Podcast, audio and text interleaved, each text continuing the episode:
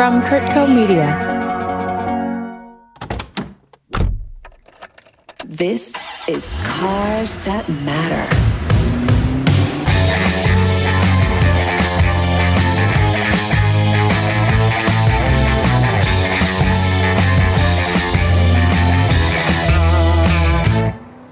All I know is the thing that, that I'm so terribly proud of that we took some hot rodders from Japan, Australia, France, Spain, England, Germany, and went over and beat the best in the world.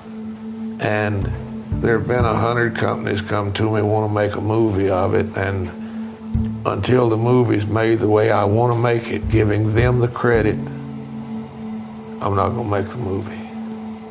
That was the voice of Carroll Shelby, automotive designer, innovator, racer, entrepreneur, philanthropist, and owner of about a million other descriptors that could be accurately applied. That clip is from a conversation Carroll Shelby and I had in 2010, where he discussed the possibility of making a movie about his life, his impact on racing history, and the stolen victory of his friend and collaborator Ken Miles at the 24 Hour of Le Mans in 1966.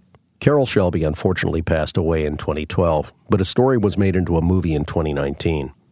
Ford vs. Ferrari, a 20th Century Fox film directed by James Mangold and starring Christian Bale and Matt Damon. And while the film is honorific to the people and events surrounding that historic race, I couldn't help but think about the Carroll Shelby I knew, the man that I was honored to call a friend. This is Robert Ross with Cars That Matter, and today I'm going to share two previously unheard conversations that I had with Carroll Shelby, one from 2002 and the other from 2010. But before we dive deep into car talk, I wanted to take a moment to introduce you. But where would I even start? With his racing victories at Le Mans? With his revolutionary development work for Ford? Or maybe with his foundation dedicated to children in need of organ donations? No, I, I want to introduce you to the person. Chili is a state of mind. I may want to make chili one way, and the next day I may want to make it some other way. And that's the beautiful thing about chili. You can make it chili verde, you know, like they make it in New Mexico, Ola Red, like they think that it has to be in Texas. But there's so many different variations. Cincinnati, you know, they don't eat chili without putting it over spaghetti. And, that, and there's more chili eaten in Cincinnati, Ohio than any place in the world per capita. Do you know that? No, where else can I get this kind of information but talking to you? Carroll Shelby was a hoot to talk to about anything. He had lived through so many adventures and taken so many chances that all he had to do was push a button and he could talk for hours. And of course, things he learned in one field would always lead to life lessons in another. His passion for chili brings to mind a likely apocryphal quote attributed to him that applies to life as well as his famous recipe. If a guy tells you you have to put Gila monster meat in your chili, you don't argue with him, you just don't eat with him. So, why did he live life so unabashedly? Hell, it was more fun to try and to fail than it was not to have tried it. Then you always learn something out of every failure that you get into. To introduce Carroll Shelby is a Herculean task because what he did was achieve Herculean results with the most modest resources. Shelby was one of the greats who defined the golden era of racing. He was a self taught guy. He was a Texas chicken farmer. He took his little MG to the racetrack and won some races, and next thing you know, he's in the big league. To introduce Shelby would be to say, here's a guy that went up against the greatest race car maker and probably narcissist of the era, Enzo Ferrari. And considering that Shelby was able to outclass him and his other competitors with a team of passionate gearheads, working for, as he says, a pittance, was remarkable. But Carroll was a complicated and controversial guy. He probably made as many enemies as he made friends. He'd sue anybody making a fake Cobra, and he told lots of stories, some of them true. But above all, he was more humble than one would imagine. And it wasn't false modesty. See, with a heart transplant and a kidney transplant, some mornings I feel like getting up and some mornings I don't. Be 80 my next birthday. I'm the most fortunate person in the world because I'm not supposed to be here. The doctors told me in 1960 that I'd be lucky to have five years, and as Big right? Finger Jack says, uh, that did my first bypass, last All American from Yale, he says, uh, Shelby, every five years they find another pill or another operation to keep you alive, and I don't know whether the world's better off or not for this.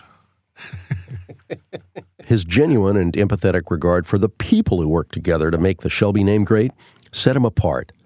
And Shelby worked with the best. Guys like Phil Remington, who was a genius and Einstein of the automotive world. Guys like Ken Miles, who was as irascible as he was talented a driver and kind of a bootstrap engineer into the bargain. Guys like Chuck Cantwell, who went on to perfect the Shelby Mustangs. Pete Brock, who was a great designer and created the look and feel of the Daytona Coupe and even the stripes and logos of the Shelby GT350. These were the men under Shelby's command that Ford trusted to revitalize the racing program. These men, working together in a cramped little shop in Venice, were tasked to bring about a singular goal beat Ferrari at any cost. And they grabbed that bull by the horns and held on tight. Eventually, they moved to LAX, uh, LA International Airport, rented some hangars on the backside of Imperial Highway, and they rolled up their sleeves and set to work. And brilliantly, after a disappointing season in 1965, they went on to decimate Ferrari in 1966. The Daytona 24 hour race set the stage, with Ken Miles winning in the GT40 Mark II. And at what is perhaps still the most talked about race finish in history, the 24 hour of Le Mans, Ford took first, second, and third place in 1966 with a trio of GT40s. Unheard of! It's an underdog story of men working together, problem solving, strategizing, and achieving the impossible, even if the true winner would never be acknowledged by the race. But we'll get to that. What I'm trying to say is that by the time I met Carroll Shelby, the man was already a legend.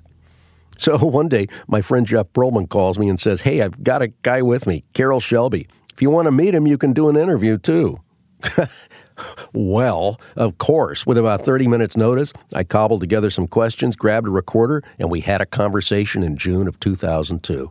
Mr. Shelby, you pitched the idea for the Cobra and to Ford and AC, but am I correct? Ford came to you about racing the Mustang. What did they propose?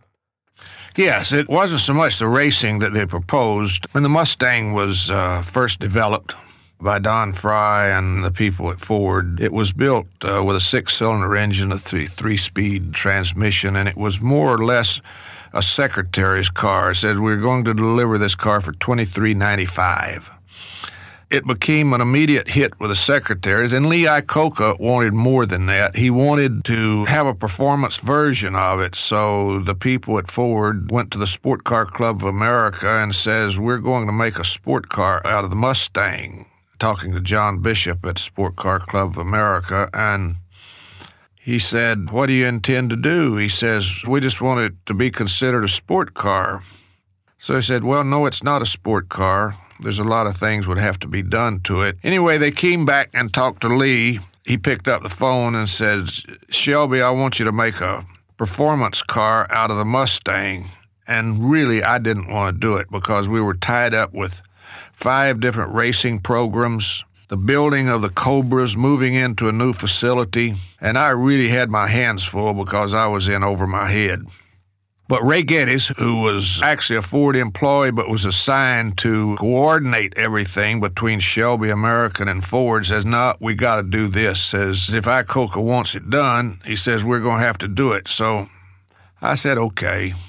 So I said, We better put a budget together. Well, there wasn't any money to speak of. So they decided the $1,500 budget was going to uh, produce this prototype of the, of the GT350. $1,500? Yeah. Amazing. I went back to the Sport Car Club of America, John Biggs. I said, John, I've got to make this thing a sport car. I've been told to. Tell me what I got to do. He says, Well, I'm glad you approached me like that, but instead of just telling me that you were going to make it a sport car, says, Take the rear seat out, put some larger brakes on the front Put 300 or more horsepower in it. Good close ratio transmission. Improve the brakes, improve the stiffen the suspension, and make it a sport car. Well, sure enough, it took us about 60 days to do that, and we wound up with a car that won the national championship in its production class for six or seven years. The first year we built 500, I think. The next year, 1,700. Then the next year, 5,000. So that's the way it began, and then the Mustang got too heavy and too big, so it went away. You worked primarily with Ford's parts for the car initially. Keep the cost It was down? all Ford. What we did was worked with the assembly plant at Milpitas in California, and they deleted the hood, the deck lid, the trunk, All the parts we wanted deleted, they took off at the assembly plant. Then we built pieces out of fiberglass and fabricated different parts for the engine to hop the engine up. Ford loaned us a couple of real young designers who worked full time at our place in California. And we would change the shape of this and the shape of that so that it had a distinct look. Actually, I really got into it and I had a lot of fun doing it. It was something that I didn't know anything about doing because I was a sport car guy and I wanted to build my own sport car to beat the Corvette. And then we had just gone into trying to take on Ferrari at the time. So yeah, I tell people we're trying to make a mule outrun a racehorse. Essentially a Ford Fairlane, I guess, that, uh, yeah, that turned into a sports yeah, car. it was a Falcon. Falcon. Ford Falcon, which the Fairlane ca- came off of it, the Mustang came off of it. Don Frey, as far as I'm concerned, was a genius at what he was doing there at Ford. I guess the first Shelbys were essentially competition models, and then of course There were more, models. yes. You're you're absolutely right. The first ones were street legal racers, and that's what we thought that it would take to establish the reputation of the car. We stripped everything off of it, air conditioning, radios, and all of that stuff, and built the first ones as race cars and went out and beat the Corvettes on the racetrack. And then we gradually started adding mm-hmm. things to them. By 1970, the car had power windows, air conditioning. It weighed about a thousand pounds more than the original. So Now, was this a Ford idea or was this a Carroll Shelby idea? Actually, I quit building them myself. Shelby American did in 68 because I saw the emissions safety coming along and for a little company to try to do all that and still build performance cars, as you know, performance went away in America in the 70s. BMW was brilliant about it. They took a little four cylinder 202, claimed it was a sports sedan, and they took the performance business away from America, which, with a car that didn't perform any better than some of the things we had. But they really were brilliant in their merchandising. I think that's probably what got BMW off the ground in this country because they took advantage of this instead of just building anything performance wise as we did in the 70s. So their 2002 was for you one of the most pivotal European cars of the period. I think so because they took a little four cylinder sedan and turned it into the first pocket rocket. They made it the sport car. And we forgot about this and we gave them that toehold, and they've been brilliant ever since. I'm sure everybody asks you this, Mr. Shelby, but do you have a favorite Shelby Mustang? Was there a favorite model? Was there a favorite favorite one of those? Oh, you know, I hated the 68 when we did it. But you know, I love the 68 convertible now. The 65, I guess, as I've gotten older, rides too rough. The 66 is fun to drive down the street, but some way you let the top down on that 68 convertible, I enjoy driving it around.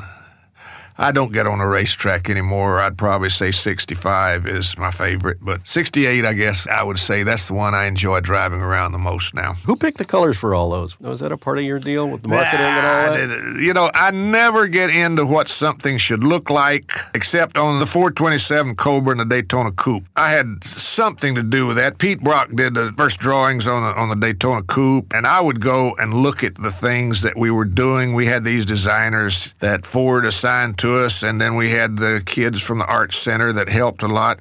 But I don't get into designs on on everything that I build because I saw the people that run these big motor companies. I've worked with all three of them, and I see the chairman and the president go down to the design studio and try to tell a person that's trained in that particular business, take this off and add that, and they don't know shit about it, really. And it's all a matter of opinion, so I kind of let these guys do it that, that are trained to do it. They know what flows and what doesn't Sounds flow. like working for you would be a real dream. Every designer's dream, then. Well, that's what Bob Lutz is trying to bring out at General Motors, I think. I've always admired what the bunch of guys that Tom Gale put together at Chrysler. I've admired what Don DeLaRossa did at Ford and then later at Chrysler. I thought they were kind of atrocious, but I've grown to love what uh, Harley Earl let his guys do at General Motors with those tail fins. Obviously, you've had a stint with all the big three. Did your Chrysler deal in the I in worked the, with in the the- 80s? Yeah, I worked with all of them, and uh, they're a pain in the ass in a lot of ways, but you can't build a car, especially today, without working with them.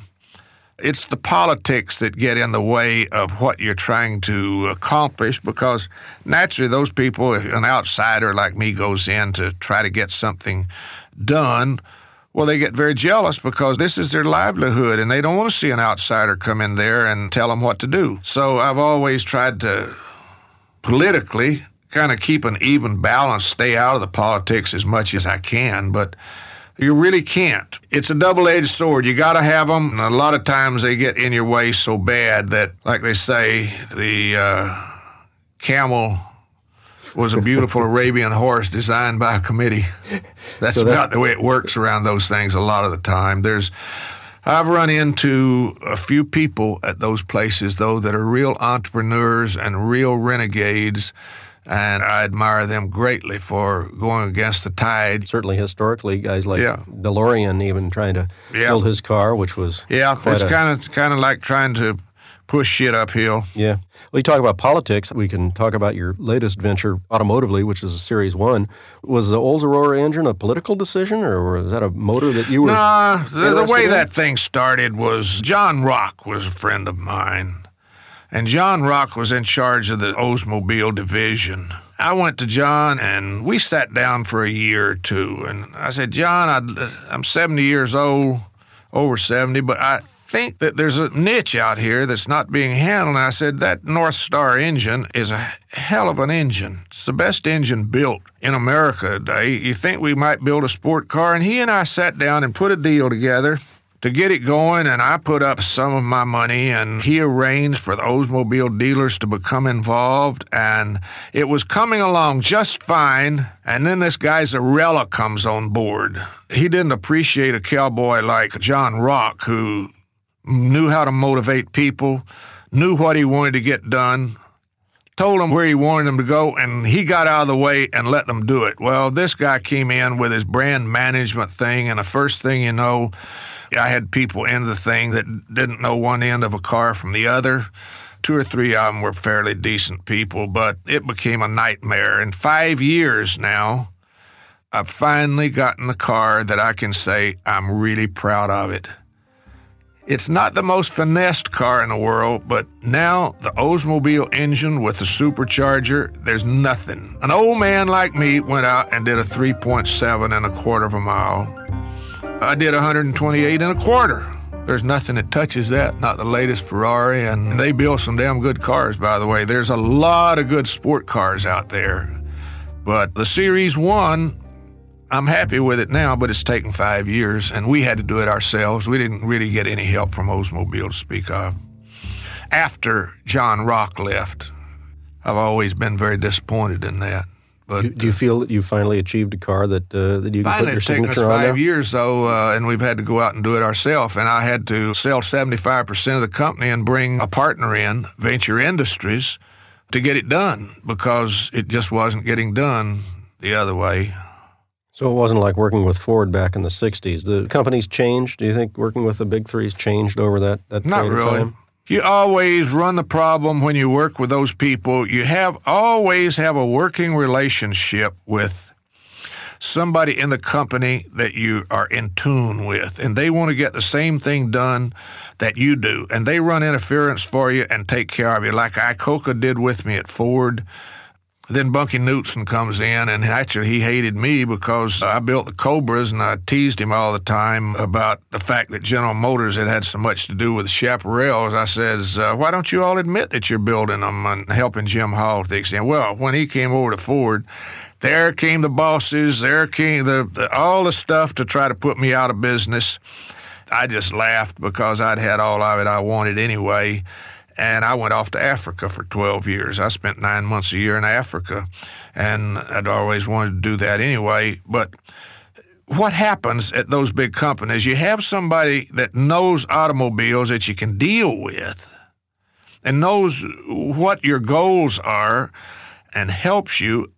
And you call up some Monday morning and you ask to talk to him say, Well, oh, he's sales manager in Italy now he left Saturday to go to Italy. He's a sales manager. Or to do the things that I like to do you always have to deal with kind of renegades inside those companies. And, and a lot of times those people get themselves into political trouble, like Lutz. Mm-hmm. Probably should have been chairman of, of Chrysler. He's a real automobile guy, but he's very vocal about what he thinks, and sometimes that might get you in trouble. I think that he's admitted that's done to him, like my mouse got me in trouble a lot of times, and that's what happened at Ford when Bunky came in and brought his people in. Thank God he only lasted a year, or he'd probably ruined the company he was going against the grain of everything that the people at Ford were trying to accomplish. Those guys come in, and boy, they're just like a German shepherd. Got a piss in the corner so you know they were there. And they try to change the whole philosophy of a company that's been around 50, 70 years, and they don't realize that that company is going to be there with or without them. Very few people make a difference. But there are people that make a difference as you go back in the automobile industry or any industry. But you get too many of those people that it's a short term thing with them, and they usually, a lot of times, they hurt things more than they help. That's, that's what they found out, I guess, uh, at Ford with Bunky. Well, certainly your contributions have made a stellar difference to the history of the automobile post war. I mean, there are a few names that stand out, and yours is uh, absolutely at the top of the list. Think of yourself, Enzo Ferrari, Colin Chapman. I mean, this is a pretty heady crew, so. Yeah, well, you know, I knew all those people pretty darn well. I spent the whole summer of 55 with Dino Ferrari when I was buying all those cars for Tony Paravano over there and driving in Europe. And I knew Colin very well from the very start. And I was very fortunate to come along in that era and know these people. And hell, I didn't know at the time. They call it the golden era. Well, boy, it never gets easy. It wasn't easy then. It's not easy now. So you just get up every morning and do the best you can. I don't worry anybody that thinks they're. Somebody called me a legend the other day. I said, anybody thinks they are isn't. And Mr. Ferrari never thought he was a legend. He was just a hard headed old guy that knew what he wanted to build, that loved his race cars and didn't want to build street cars. If it hadn't been for Luigi Chinetti, he would have never built any, I guess. That's right.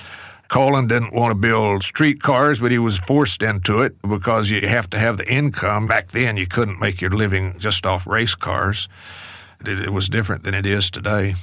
Back in the late 60s, you know, before the hammer came down on American performance, you mentioned you were involved in a lot of programs. You say five different racing programs. I know just as an observer, the Cobra and the Mustang programs were both running concurrently, at least up through, what, 67 or so. Were you more involved in one than the other, or was it just a juggling act? How'd it work? How'd you keep a handle on all that stuff? Tell you the truth, I didn't. I just had a bunch of wonderful people that did it all. I think that Shelby American in the 60s had the, the, the we had more people that that worked until they fell, hundreds of them literally toward the end of it. I moved from Texas to California because this is where the hot rodders were. And we wound up with hot rodders from New Zealand, Australia, Japan, Switzerland, Belgium, England. We had most of the hot rodders in the world that dreamed of doing things like this working for us. And we had the Cobra program, a racing program going. We had the development of the Daytona Coupe going. We had all the production of all those cars. I had four different racing programs going at the time. And by the time we got into the Mustangs, that added two more racing programs. And then Ford came along and says when our GT40 didn't do very well in 65, mm-hmm. they turned the thing over to us in California. Boy, Henry Ford said after the fiasco in 65, he called Don Frey and Leo Beebe and I in and says, Well, you boys, here's your name tag. And it said Ford wins Le Mans in 66. Well, after we got over about having a heart attack, we walked back down the hall and I think it was Don Frey that said, Hey, Mr. Ford didn't say anything about our fiscal responsibilities. So we walked back in and he asked him, and Mr. Ford said, You boys would like a job next June, wouldn't you? Of course, he was embarrassed for the simple reason that he had a new wife and he had a wonderful 15, 16 year old son that was very interested in cars at that age and it was embarrassing. Ford had built us the engines and the head bolts stretched, and all the cars blew up in about four hours. The drivers were disgusted. Everybody was getting disgusted with the program, and those were the 289s. Yeah, boy, when Mr. Ford got in us, there'll never be another Henry Ford. for the simple reason that just nobody will ever have that clout again. He ran the company. We spent the equivalent probably of a billion dollars in today's dollars on the program in 66 and then again in 67 and we won it That then was, about, uh, I guess, the most amazing uh, Le Mans finish in history, though, really. well it's very controversial. We shouldn't have done it because ken miles won the race.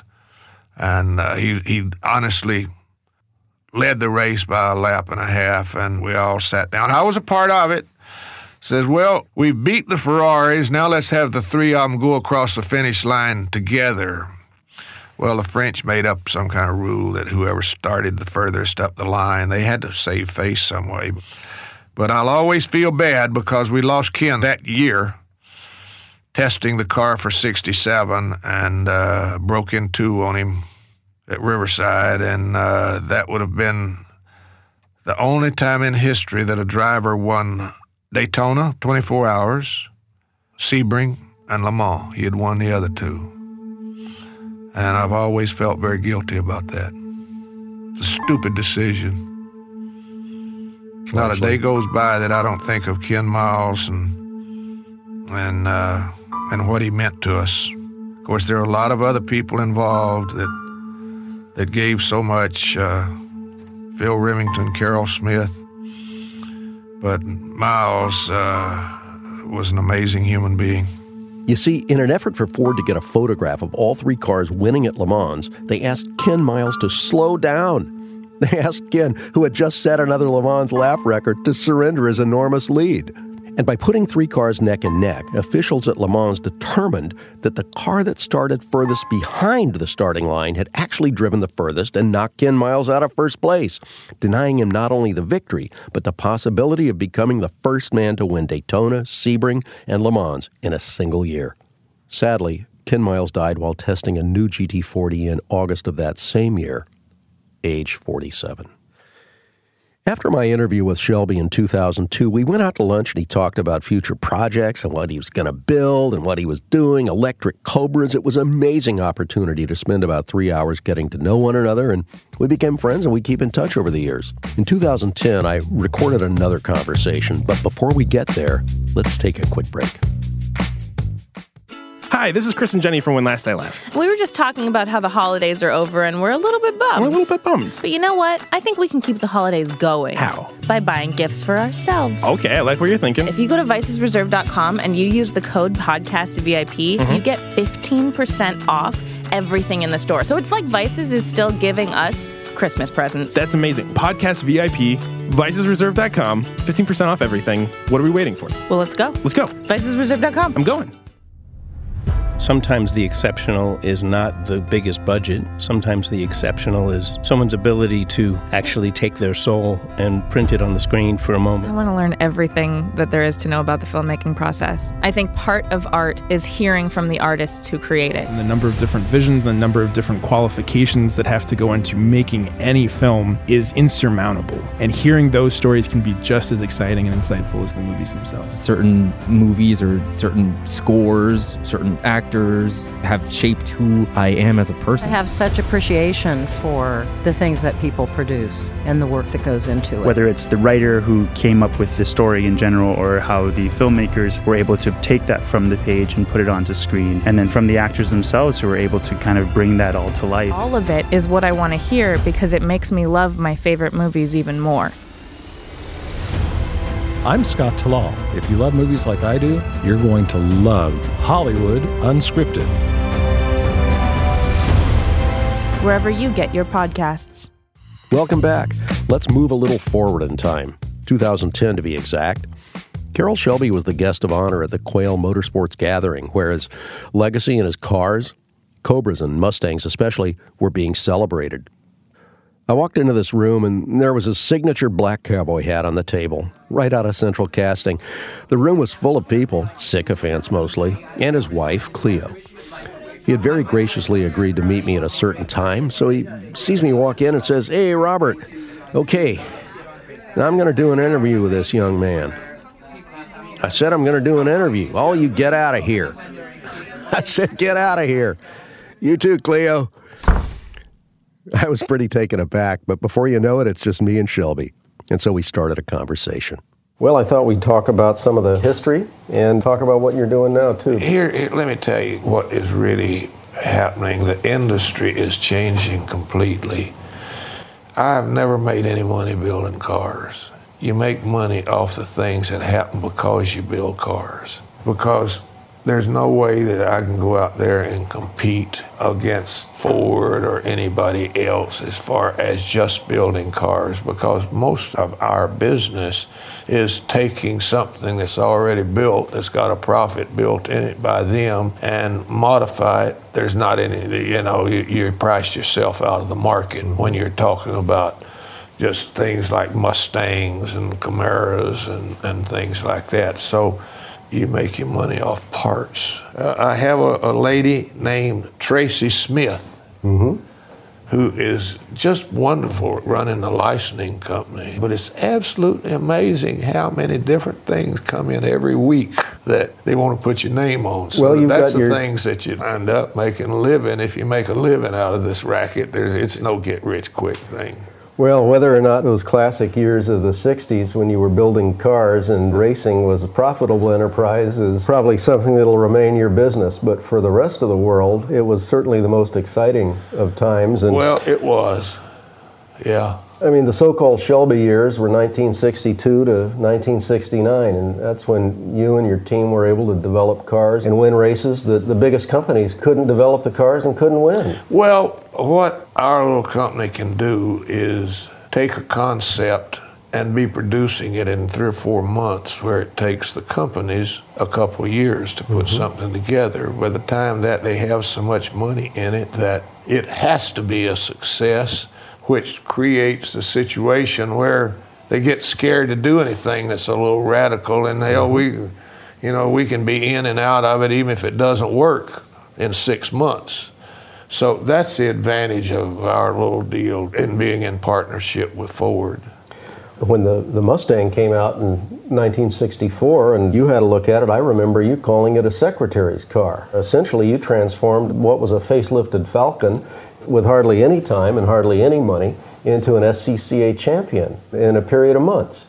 Did you ever think that that car would turn out to be probably the most iconic and collectible American sports car from the 60s? I never dreamed that it would be, and I never realized that it not only would be that, but the 1965 model, you know, you needed to keep preparation H in the right seat, you know, because, and that turns out to be the most valuable one the ones that bring the most money today are those that I thought, well, we got to develop this car so it rides a little better and this and that. And yet the old rough riding 65 brings more money than the smooth riding 66. So-called smooth ride, but it's not so-called. Yeah. yeah, so-called smooth, but it's it's not. It doesn't ride very smooth either. But the way that thing came about was a bunch of the guys at Ford in the racing department then when, in what I call the golden years of, of performance was mm-hmm. the 60s as far as I'm concerned. They went back to John Bishop, SCCA, and says there's a goofy word called homologation, which mm-hmm. makes it, you know, regulated or makes it a production car in the eyes of the Federation FIA and the governing body. They said we want to. They couldn't pronounce homologation, but they wanted him to approve what they wanted to do, and he says no. And they went back then to Iacocca and says no, they won't do anything. That's when he called me, and I'd known John for years. And what I did is I just picked up the phone. I said, John, they want me to make a sport car out of this now God damn it, I can't take any crap out of you. I understand that you turn those guys down, and I don't know why. But tell me what I got to do to do it. I, I, just have to do it. He says, "Oh, that's simple." He says, "We'll just take the back seat out," and says, "You got to get that engine up to 300 horsepower." He says that wouldn't be any trouble. Improve the brakes and improve the suspension, and take the rear seat out, and so we did those things. Chuck Cantwell did it, mm-hmm. and I don't know if you were out there. Did I see Chuck today? Huh? Was, was, Chuck driving a 350R today? That was he drove it no on the on the deal, and uh, he's the nicest, quietest guy. He's a he's a really good engineer, but he's the kind of guy that just does things and nothing flamboyant about him. Mm-hmm. He's just such a wonderful guy, and I'm so glad that I, made sure that this thing that they're doing up here today, that uh, I get the headlines, and they're the people that did it, and that's what makes me. Uh, when something like this happens, I try to take the time to let the world know that nobody does anything. It's a team that gets things done. And, and all I ever tried to do was pick the people that know how to do it because I can't build a car. Hell, if I put an engine together, it wouldn't run. well, but I don't, I don't, I don't care if the world knows that. I want to find the best engine builder if I need engines built. If I want to take a Mustang and turn it into uh, what we call a Shelby, I want to find the people that can do it that's the reason I moved to California in 1960 because I wanted to build my own car.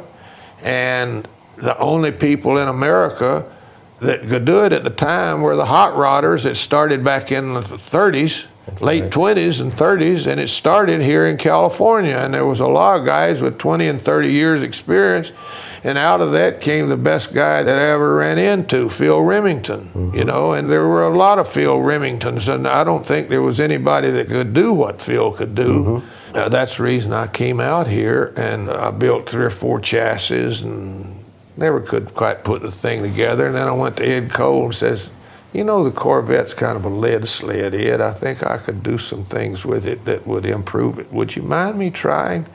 He says, No, no, no. Well, what do you need? I said, oh, I need three Corvettes knocked down, put in a box. Mm-hmm. So I can build some other parts, build another body. I said, body's heavy, fiberglass. So I took them and took them to Italy.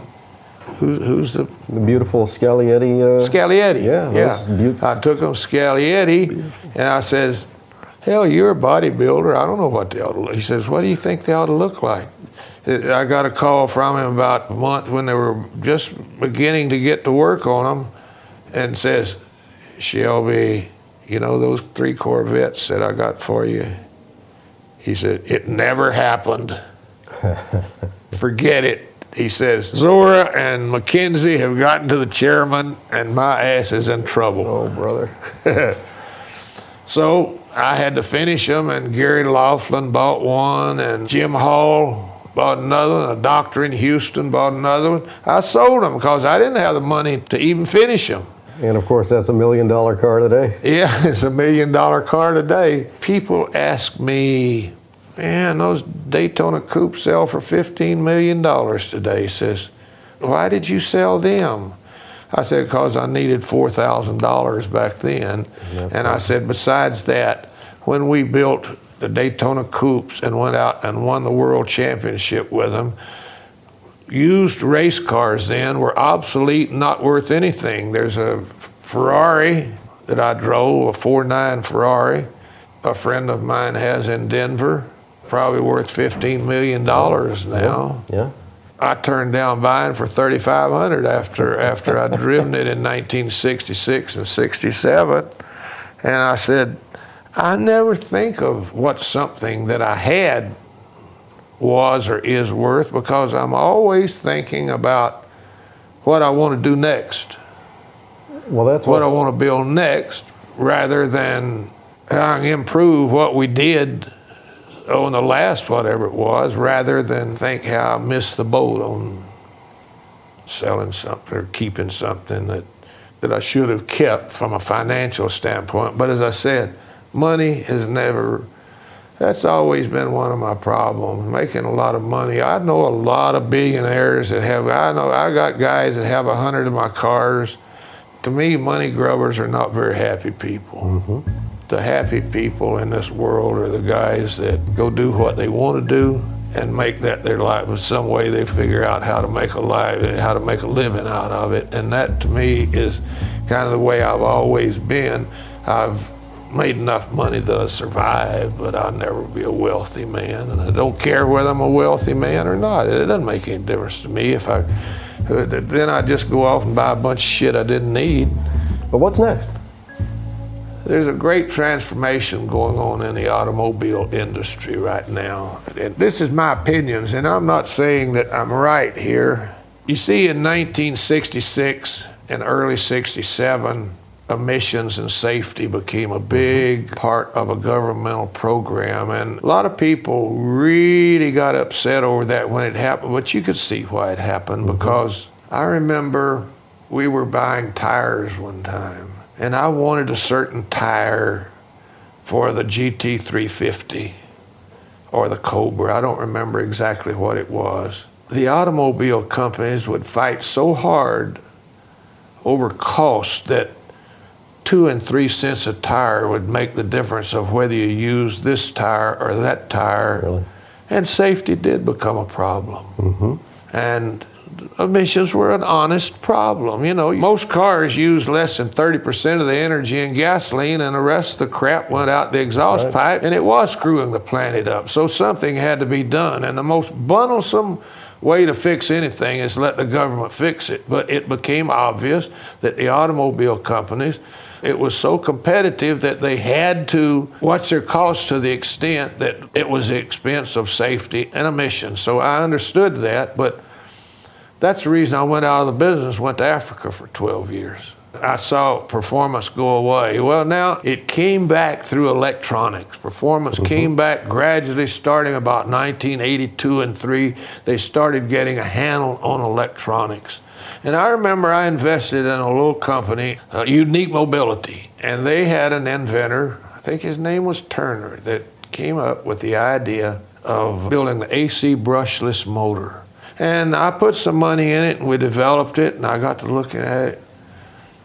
You know, this is a wonderful invention, but for it to ever amount to anything, it's going to be 20 years. And I mm-hmm. remember there was an article done in Mechanics Illustrated or Popular Mechanics, and I said, it's going to be 20 years before the automobile industry picks up on this.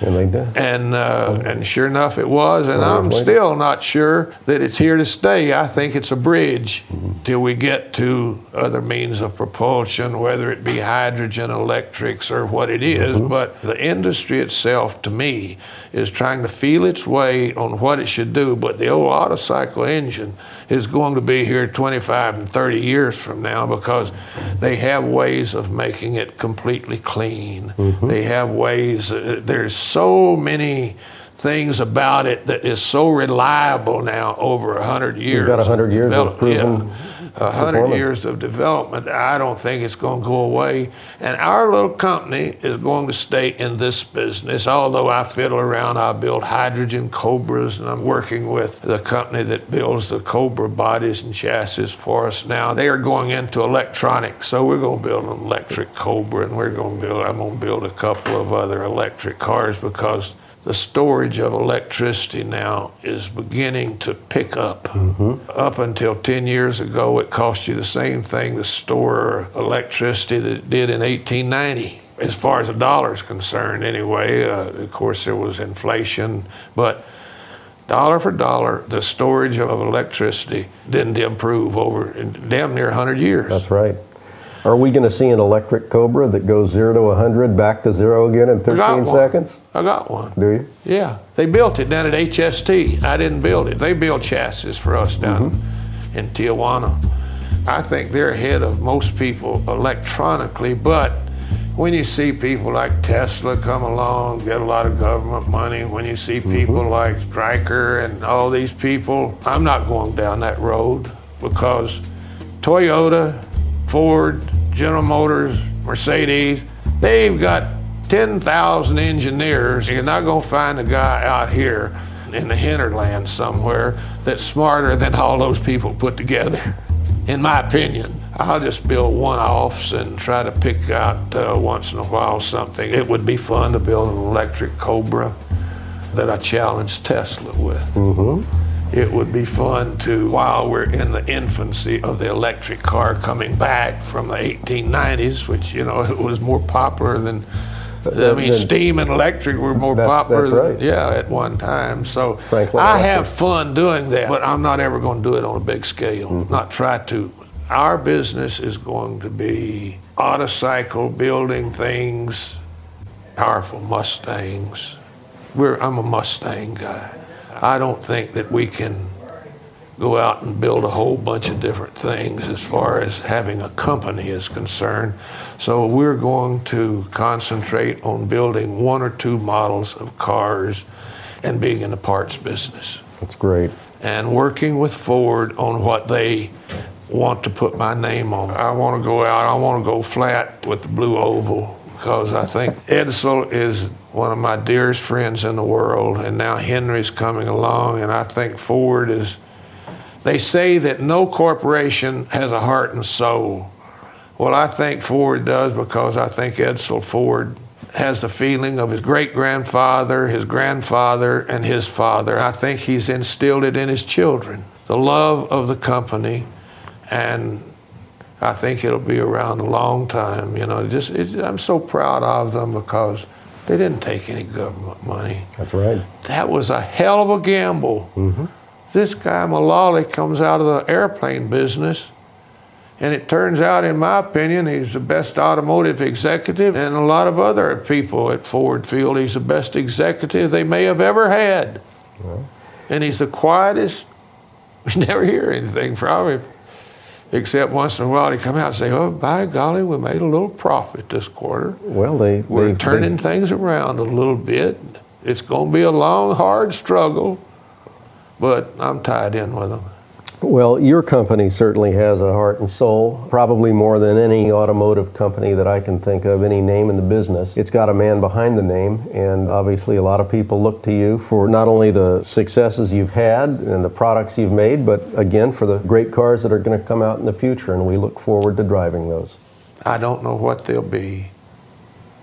All I know is the thing that, that I'm so terribly proud of that we took some hot rodders from Japan, Australia, France, Spain, England, Germany, and went over and beat the best in the world. And there have been a hundred companies come to me want to make a movie of it, and until the movie's made the way I want to make it, giving them the credit, I'm not going to make the movie. Underdog you know, takes on a big guy. But these underdogs were guys that would work for nothing. These guys mm-hmm. would work 24 hours. Carroll Smith, when we were at Le Mans in 66, he has a nervous breakdown because he hadn't been to sleep in 36 hours. Good heavens. And there's so many instances of people like that. The the what Ken Miles and what it took. Pete Brock sketched up the Daytona Coupe Mm-hmm. And it was the prettiest thing you ever saw. But it took Ken Miles and, and John Collins six months to get it so it would even stay on the ground. And, you, and, and right. like I've said so many times, anybody can go build a car, but the development factor in it is 10 times as important. And develop it so that it is a true champion. And John Collins sat there for 10,000 miles on a Daytona coupe on a Coca Cola box sitting next to Ken Miles. when we first started, we tried it at 140 miles an hour. It raised the rear end completely off the ground. I had a friend named Benny Howard that built Howard airplanes. He drew out a plan for me when Pete drew out the Daytona he drew a car. He says, This is what you got to do, Shelby. You got to extend this tail. Mm-hmm. You got to extend this tail. It's not going to work unless you extend the tail. Get some downforce. Right. And I went with Pete because the Daytona was prettier. And that is one of the most stupid things I ever did, except we made it work. You so it you work. don't knock it. The 917 Porsche comes out 10 years later. With exactly what he had tail. done and Benny was an eighth grade dropout. Isn't that amazing? And Some he the... became the world's greatest subsonic aerodynamicist, in my opinion. So, working with people like that has been a real pleasure. And uh, as I say, those guys would have worked for nothing and did work for pittance compared with what they deserve. The last time I saw Carroll Shelby was later on that week. Aston Martin was hosting a party to show their cars to some clients, and I decided to pop in. I noticed Carroll kind of in the corner, in a bit of a side room. They'd made him the guest of honor because of his famous Le Mans victory in 1959, certainly the most notable victory and driver Aston Martin's ever had. If there's a high point in Aston Martin history, it's because Carroll Shelby's name was attached to it.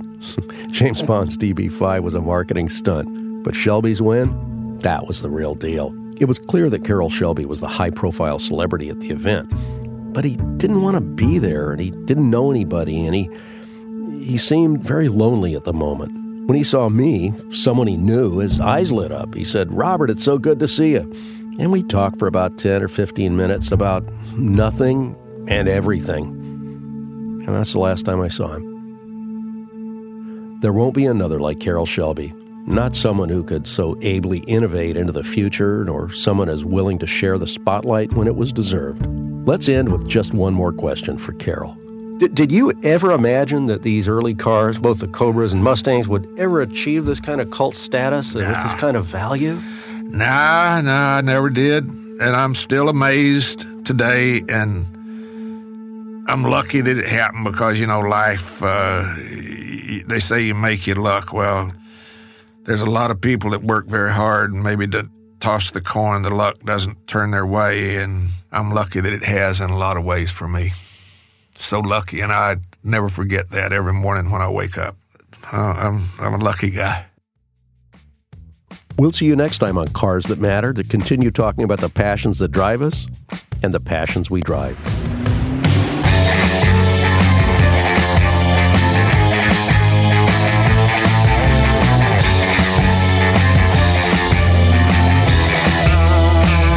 This episode of Cars That Matter was hosted by Robert Ross.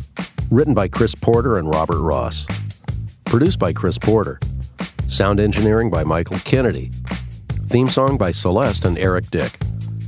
Recorded at CurtCo's Malibu Podcast Studios. Additional music and sound by Chris Porter.